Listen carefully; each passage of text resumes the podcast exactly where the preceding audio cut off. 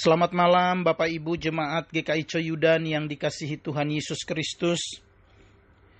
Mari kita masuk di dalam renungan malam GKI Coyudan hari Senin tanggal 19 April tahun 2021.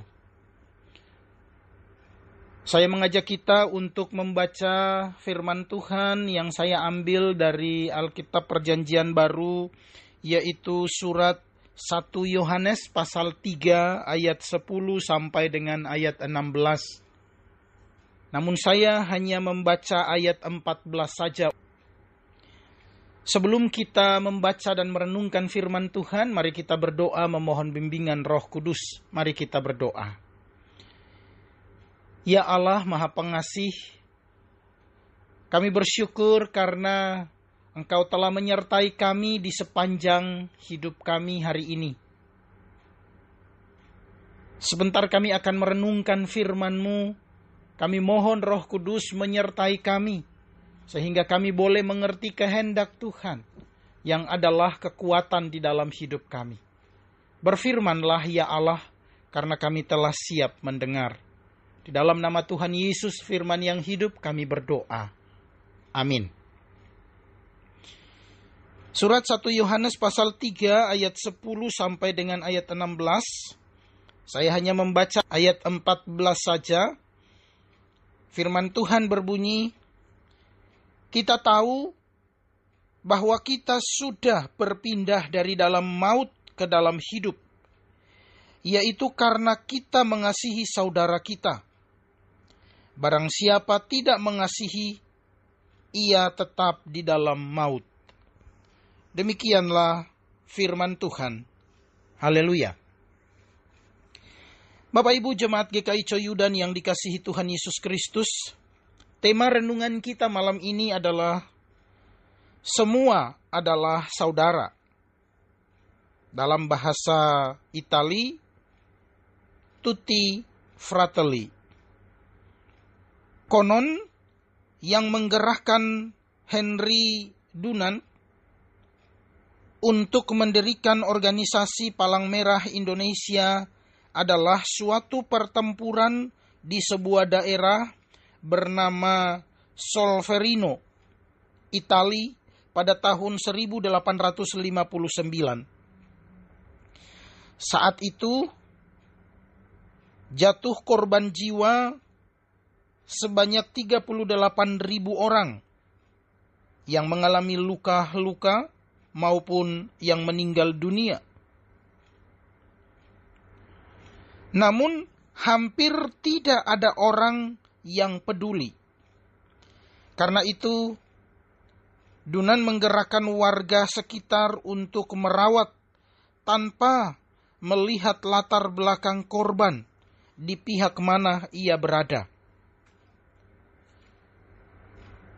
tutti fratelli.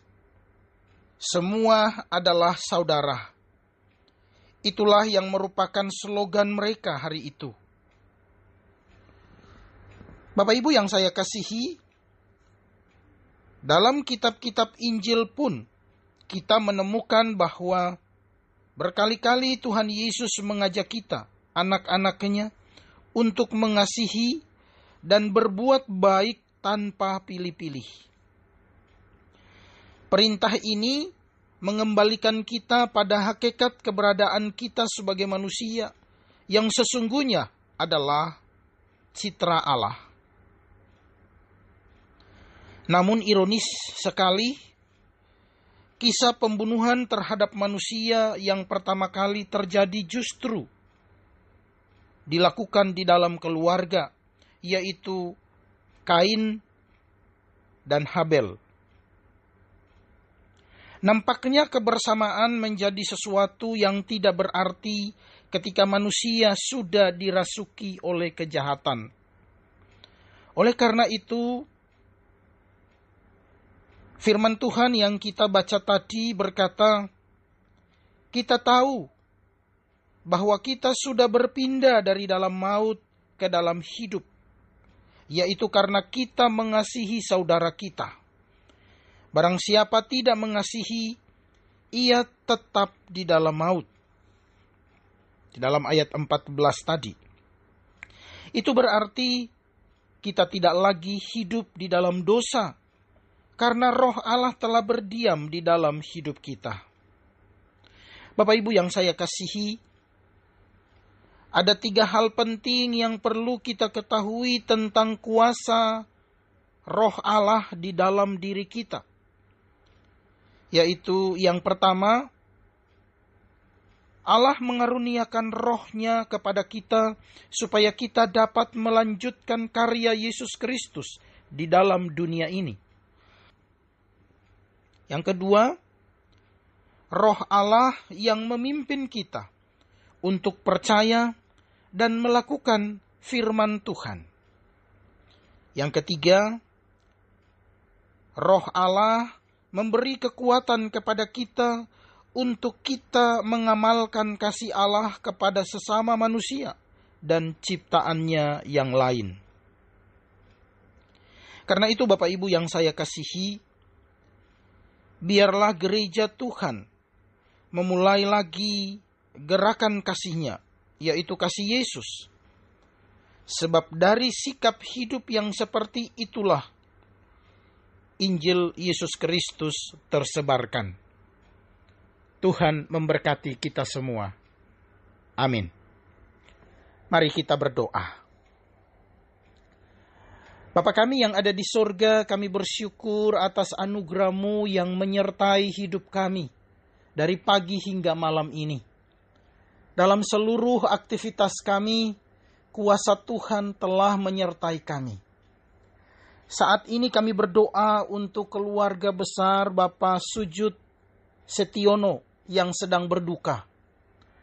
Tuhan Engkau hadir dan menghibur segenap keluarga. Engkau tidak pernah meninggalkan keluarga besar Bapak Sujud Setiono. Namun engkau senantiasa nyatakan kasihmu atas mereka. Biarlah di masa duka ini mereka dapat merasakan kehadiran Tuhan dan kuasa Tuhan selalu menyelimuti mereka. Kami berdoa untuk jemaat GKI Coyu dan di mana pun kami berada.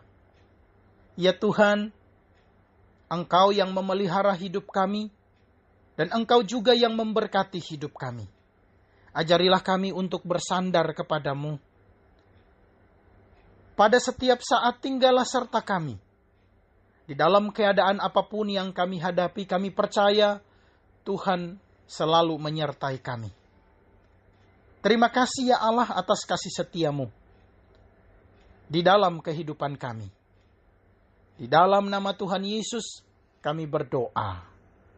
Amin.